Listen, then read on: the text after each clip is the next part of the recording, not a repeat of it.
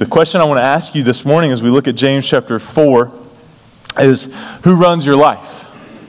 Who runs your life? And don't look at the person next to you. Don't, don't, you know, don't, don't elbow or anything like that. I, want to, I just want to ask you, I want you to think about who runs your life. And, and maybe more importantly, for some of us, the question might be what runs our life?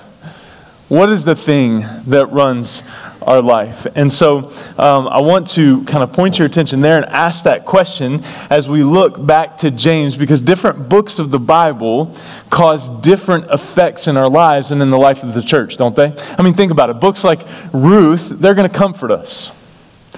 Books like James are going to challenge us books like uh, uh, Matthew, Mark, Luke, and John are going to bless us as we look at the gospel of Jesus and what he did for us on the cross and his journey on this earth. And as long as we let the word do the speaking and leading in our lives, we can know that God is going to do what is best for us as his people.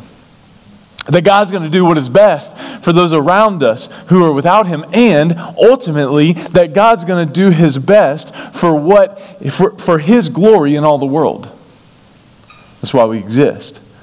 See, the truth is, His Word is good. We can trust it, every bit of it, even when it's difficult. Amen?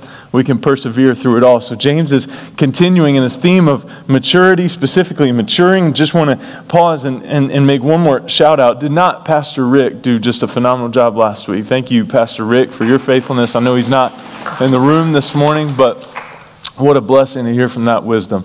James chapter 4, 13 through 17. Come now, James says, you who say, Today or tomorrow we'll go into such and such a town, and we'll spend a year there and trade and make a profit.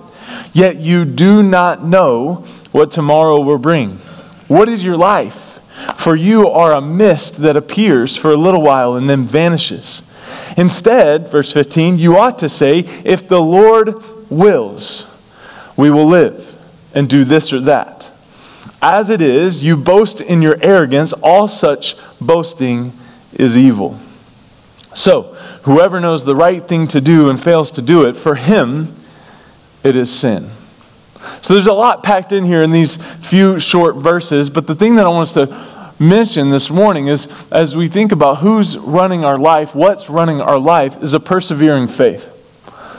And I was reminded as I was studying this this past week and kind of walking through the week, and you know, every every time you hear something, uh, uh, certain statements, it might make you think about somebody. Anybody anybody ever have statements like that? I'm sure we could go around the room, right? You say some, you say a, you say a statement, or you hear a statement, and, and automatically makes you think of a person. Well, I had that a few times this past week, and especially as I was reading this passage, because I had a dear friend, Herb Perry, who, if he was still here, he'd, bear, he'd be wearing a Jesus Reese's shirt, sitting probably right in this chair in front of Mike and Jeannie on the front row. And Herb Perry was famous for saying, if you, if you looked at Herb and said, hey, I'll see you next Sunday, what would he say? That's the plan. That's the plan. That's the plan. And as I was, as I was walking around camp this past week, and, and one person in particular, I'd say, Hey, I'll see you at dinner, I'll see you here. That's the plan. And every time I thought of, I was like, man, that's, that's Herb Perry back there. And as I was reading this passage and studying, I was thinking, you know, we're, we're going to do this, we're going to do that. You ought to say, if the Lord wills it, then I'll do this or that. And Herb had a grasp on this passage, didn't he? Because he was such in the hand of God that he, he, was, he was cautious to commit to things. I'll be there. That's the plan, unless God has a better one. Unless God has a better plan.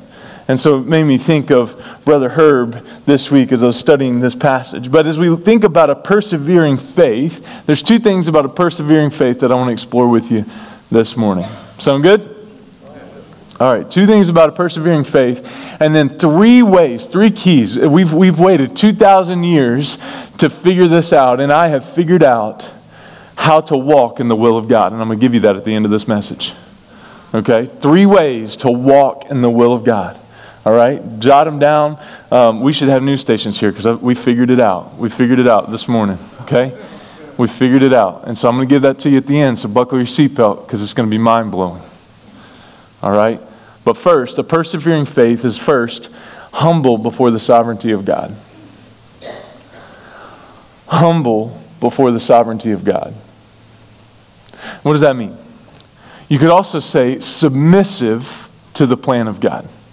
Humility is submissive. Humility is surrendered. And so, and so as we think about as we think about humble, we think about a surrender before the sovereignty of God. What's the sovereignty of God? The fact that He is over all, in all, through all, before all. He is, he is there. He knows nothing's taking Him by surprise. And so when we think about this, surrendered before the plans of God, humble before the sovereignty of God. Business travel in the first century was fairly common, believe it or not. In verse 13, pictures a businessman confidently planning to make a profit in the future. But James calls talking about your business affairs as if their certainty is boasting or bragging. That is, doing things in your own strength without admitting dependence on God. Have you ever thought of a sure thing? You ever thought of a sure thing and just thought, I'm going to invest in this thing, I'm going to put time and energy into this thing, and it's definitely going to work? And you would be at, you know, at gatherings and get togethers or church services, and you'd, you'd say, This thing is a sure thing. I just know it's going to work. I know it's going to work. And then it doesn't work. That's what James is talking about here. He calls it boasting and bragging, doing things in our own strength without admitting dependence on God. And James is warning us that we can become so consumed with the material things, thinking about our plans, thinking about our plots, our strategies to work, our strategies to make money, that we become blind to the spiritual realities. And hear me very clearly this morning that the problem is not the planning in and of itself. We should plan. But the problem uh, in, in, is, that, is that we plan and we prepare in such a way that God has no place in the plans. Um, um, sometimes we have to be cautious about this, and we kind of have a saying um, around here when we when we think about planning services, and we think about planning sermon series, and we think. Uh, I preached a sermon this past week at Johnny and Friends. That I'm like, man, I need, I need to preach that to Summit like soon. Um, and so I'm, I'm, I'm, looking at our preaching calendar, and, and you know I'm kind of planned out right now through October, and I'm thinking, okay, where do we need to change something so that this can go in? Because I feel like our people need to hear this right now. And so the saying is um, don't make so many plans that you plan the Holy Spirit right out of the church. Right? Don't make so many plans that you plan the Holy Spirit right out of the church. And James is referring to a situation in which people were arranging to do something in the coming year in order to make money when the reality is that they didn't even know if they were going to be there. So many of us make plans as if it's a sure thing, and we don't even know if we're going to be there.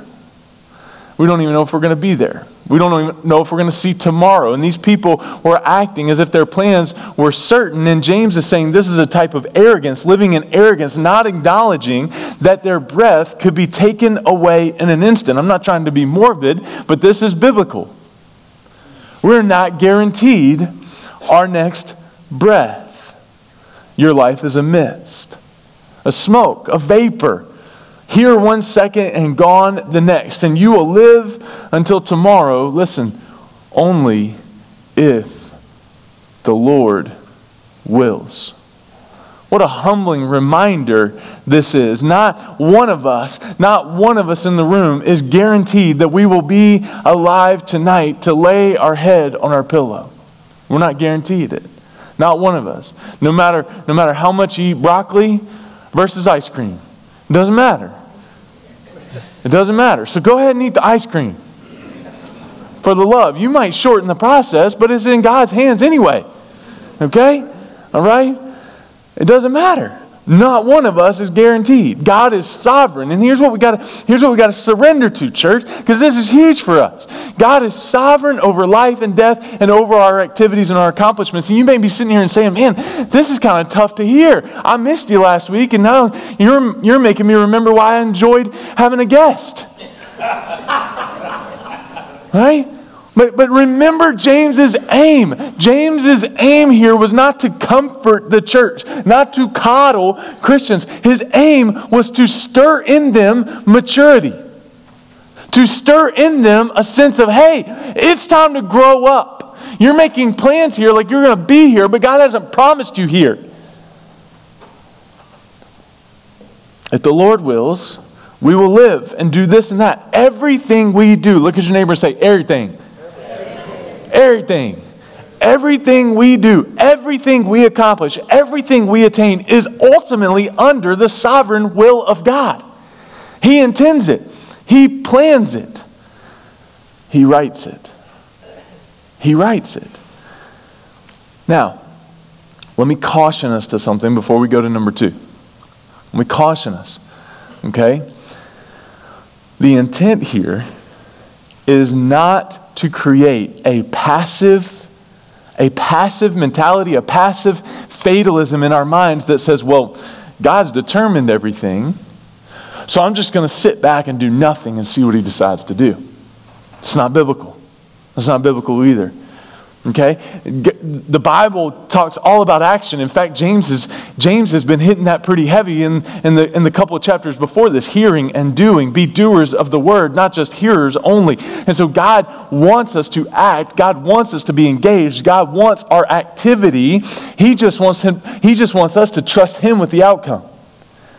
Leave the outcome in His hands. He wants us to trust Him with the outcome. Okay? Remember that James gives plenty of commands to obey and actions to take, all of these things. He's talking about activity throughout this book, like we just talked about, but he's talking about activity that is humbly dependent on the sovereign God of the universe. We talk about it all the time. If you're not doing anything that is destined to fail unless God intervenes, then what are you doing? Playing it safe. Playing it safe.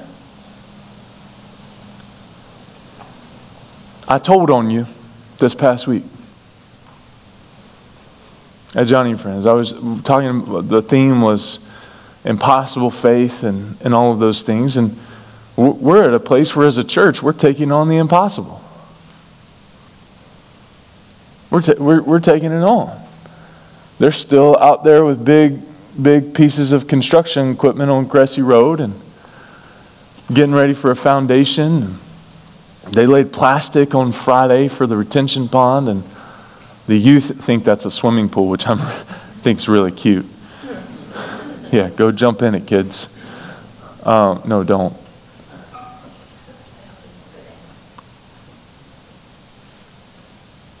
And there's a piece of me as we as we sit and do this, and I've, I've, I've, I've not sugarcoated this at all, but there's a piece of me that's terrified, but there's a piece of me that's like, yes!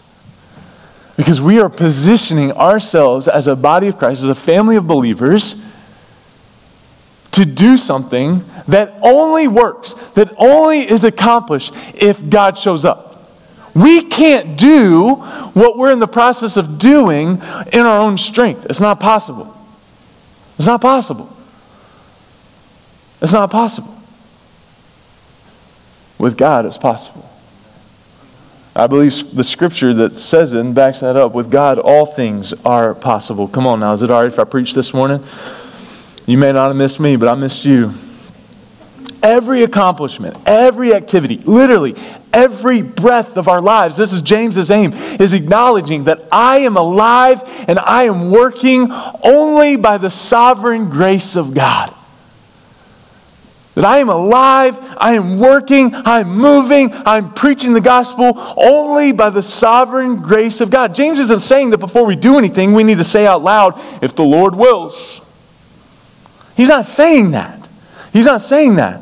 Though saying it often and to remind ourselves may, might, might not hurt us. But the point is to have the mindset that says, I need the grace of God. I am dependent on the will of God in every facet of my life. That's why sometimes when people ask me, hey, how you doing? I say, better than I deserve. And they're like, oh, no, you're great. No, I'm better than I deserve.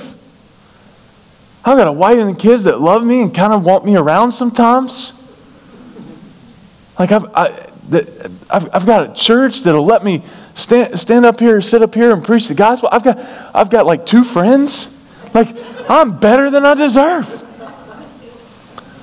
Uh, and, and, and they're staff members, and so they're paid to be my friends. Like, it's, it's amazing.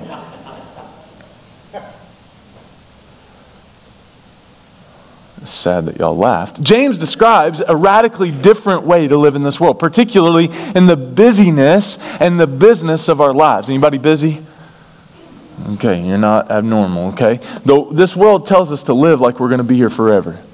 All right, urging us to make plans, acquiring possessions, working to build our portfolio, all, all of these things. But James tells us to surrender to God. James tells us don't, don't live. Don't, don't live like you're going to be here forever. Instead, live and plan and, and work like your life is short and like you don't want to waste it on worldly things. But you don't want to waste it on worldly things. Live like you want to spend your life humble before the sovereignty of God and ultimately for the glory of God. As the people of God, we ought to make our lives the mist that compromises, excuse me, that, comp, that comprises who you are for the short while you're here.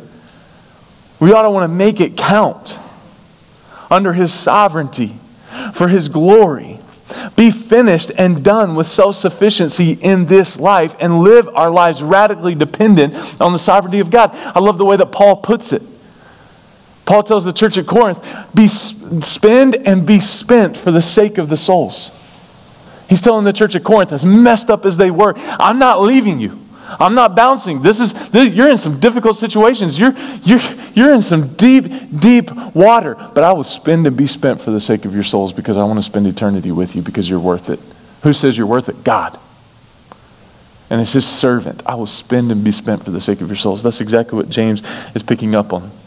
So, a humble surrender to the sovereignty of God. Number two, a, perse- a persevering faith is obedient to the will of God. Look at verse 17. So, whoever knows the right thing to do and fails to do it, for him it is sin. Nice way, nice fluffy way to end this chapter from James, right? True to the rest of his book. Total fluff here, right? So, whoever knows the right thing to do and fails to do it, for him it is sin. Okay. James talks about humble submission to God's will means surrender, a humble obedience to God's will. Okay? This is where James gives us a needed perspective on sin. So, so lean in, listen to this. We're going to go to the classroom for just a minute. Okay? We normally think of sin in terms of sins of commission, doing what God has said not to do. God says, don't lie. So you don't lie, right?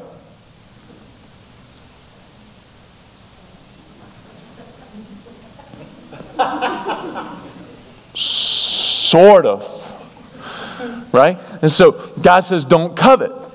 So you don't covet. Looking over at your neighbor's lawnmower and saying, oh man, if I just had a few more inches on my deck, I could cut my grass five minutes faster. This is how we often think of sin as not doing bad things.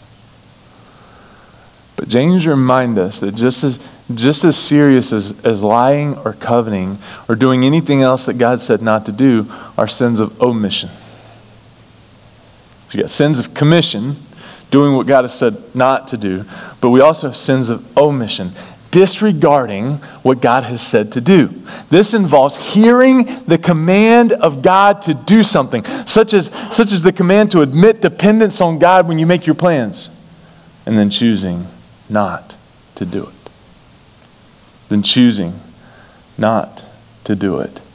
So, as we think about all that we've studied in the book of James up to this point, we see how James has told us not to show favoritism. Therefore, it would be a sin of commission for us to show favoritism. Right? He's also told us to care for the needy. So, it would be a sin of omission for us to not care for the needy. You get it? And so, sins of omission are just as severe and intense and, and, and just as much sin as sins of omission. Sins of omission.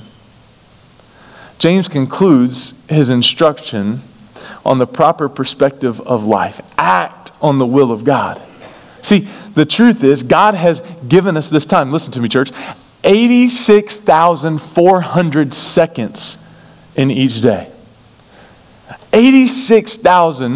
86,400 seconds in each day. And listen, unlike money in the bank, there's no interest earned on what we don't use. You can't roll those seconds over. You use them. You use them. In fact, we start each day with a, with a completely new account, no carryover. What's gone is gone. What's there will be used. The only question is how. I want you to think about the parables of Jesus the, the, the, talents, the Good Samaritan, the rich man, and Lazarus, the rich man who built bigger barns. And, and, and, and, the, and the main thing, the thing that threads them together is that all of them are about people who failed to use what God had given them. Failed to grab hold of the opportunities that God had placed in front of them. And the question is not so much, what are you going to do tomorrow? The question is, what are you doing today? How are you being faithful and, and, and how, are you, how are you being responsible? How are you being obedient today? James said that if you know what God expects, then you have no excuse. To know it and to not do it is to tell God you really don't care. Right? And that He really isn't all that important in your life right now. That you can handle life all on your own. It's to sell your birthright. The selling price being severe. And the truth is that if you were told that your car was unsafe for the trip that you planned, what would you do? Get it fixed. Or cancel the trip. Just get it fixed. Right? James has told you about the time of your life. The truth is before us. And the question is will the story of our lives have a comma at the end of the day or a period? Yesterday's gone, tomorrow never com- may never come, but we have this moment today. What will you do? What will you do? What will you do? What will you do? And the truth is, each of us will have different answers. But my prayer is that we will all begin at the same place this morning and every morning. How is your relationship with Jesus? 2 Samuel 14 drives it home like water spilled on the ground, which cannot be recovered, so we must die. But that is not what God desires. Rather, He devises ways so that a banished person does not remain banished from Him. Life is like the big buckets at the water parks. You know the ones where the kids stand for like three to five minutes in that big wet area? And, and what's funny is, right, the, the, the kids are, are, are, they'll stand right there and they'll just wait for this thing to tip as it's, as it's filling up. And the anticipation, right? Like they just can't, they just can't wait. And the moms and dads are as far away from the splash zone of that bucket as possible. Y'all know what I'm talking about. Y'all know what I'm talking about. When we go to Funtown Splashtown USA, where the great American family comes to play, slip and slides, water slides, we've got it all, where kids of all ages can come have a ball. That's all I've got. Okay? When we go there, right, and we're looking for seats in the water park, right, and that big buck, no, we can't sit, we, we can't sit close to the splash zone. Can't. You can't. But like buckets, like these big buckets, at, at water parks, so is life, tipping every day until suddenly it hits the tipping point and empties of water. The only difference between them and our lives is there's no warning bell that tolls when the water is about to be spilled out. You go to some water parks and they'll, they'll sound an alarm when that water is about to spill out, and then all the moms and dads, they sprint out of the splash zone. Yesterday's gone, Tomorrow may never come, but we have this moment today. We have today. We have this moment. So, as promised, how do I search out the will of God? How do I know the will of God? The worship team is going to come. It's very easy. And, and, and, and listen, I'm going, I'm going to tell you this, and I, and I mean it with all my heart. I'm not trying to be flippant, I'm not trying to be funny. How can I know what God wants me to do? How do I know the will of God beyond the shadow of a doubt? How do I know what He has placed in front of me to do? Number one, you guys ready? Write these down. Go write a book about them and just give some of the royalties to Summit Church, okay? All right? Number one, on how do I find God's will? You ready? Number one, ask Him. Ask Him. Ask Him. God, what do you want me to do today? All throughout Scripture, ask and you will find. Seek or ask and you will hear. Seek and you will find. Knock and the door will be open to you. Uh, James 14 and 15. Uh, ask anything in my name and it will be given to you. The problem that, that we have when it comes to asking the will of God is that many of us aren't comfortable with the answers He gives. And so, and so we keep asking, right? No, I, I don't like that door. Close that door. Let, uh, God, there's got to be another door. There's got to be another door. Here's, here's in the sovereignty of God, in the sovereign will of God, He has designed you to accomplish something that only you can do. I'm not trying to puff you up. That's just the beauty of the God that we serve, that He's such an individual God that He designed Lucas Willette to accomplish only what Luke Willette can accomplish. And so He has placed a plan in front of Luke Willette that if Luke will be obedient to the sovereignty of God, to the sovereign will of God, he will accomplish it. He will accomplish it. We don't need copycats in the kingdom of heaven. All, all in my early ministry, I was trying to be John Piper, Matt Chandler, Perry Noble, Andy Stanley, and all I began to be was Andy Piper and Matt Warren and all these, all, and, and you know who I wasn't? Travis. And then one day I was like, God, you've created me for this, and I don't understand it. I don't feel like I deserve it. But I've, but I've found that the only way for me to be faithful in my ministry is to be me. So listen, listen. If you want to know the will of God for your life, if you want to know what He has in front of you, ask Him. Seek Him. Search Him out. Get on your knees. Rub them raw and say, God, what have you designed me for? And, and one, more, one more warning before we get to number two. This is not just for young people. If you are in this room and breath is in your lungs, God has a plan for you. And you may not discover it. You may not discover that God has called you and designed you and equipped you for a marriage ministry until you're very seasoned in life. But then you build it, and it's fruitful, and it's amazing when you're faithful. Number two, okay? Number two, this is groundbreaking, earth shattering. Number one, ask Him. Number two, search His Word. Search the Word of God for affirmation to what He's calling you to do. Because here's the truth. Here's the truth. You ready for this? God will never call you to do something that is contradictory to His Word. God will never ask you to do something that is outside of Scripture, that is outside of the Word of God. He will never, he will never call you to do something that is contradictory to Scripture. Ever. Ever. So ask him, search his word. Number three. Ready? Number three. Number three.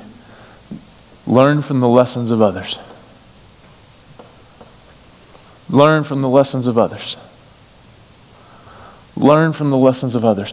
That doesn't mean, okay, now hear me, hear me, hear me, hear me, hear me, hear me, hear me, hear me, hear me, hear me, hear me, hear me.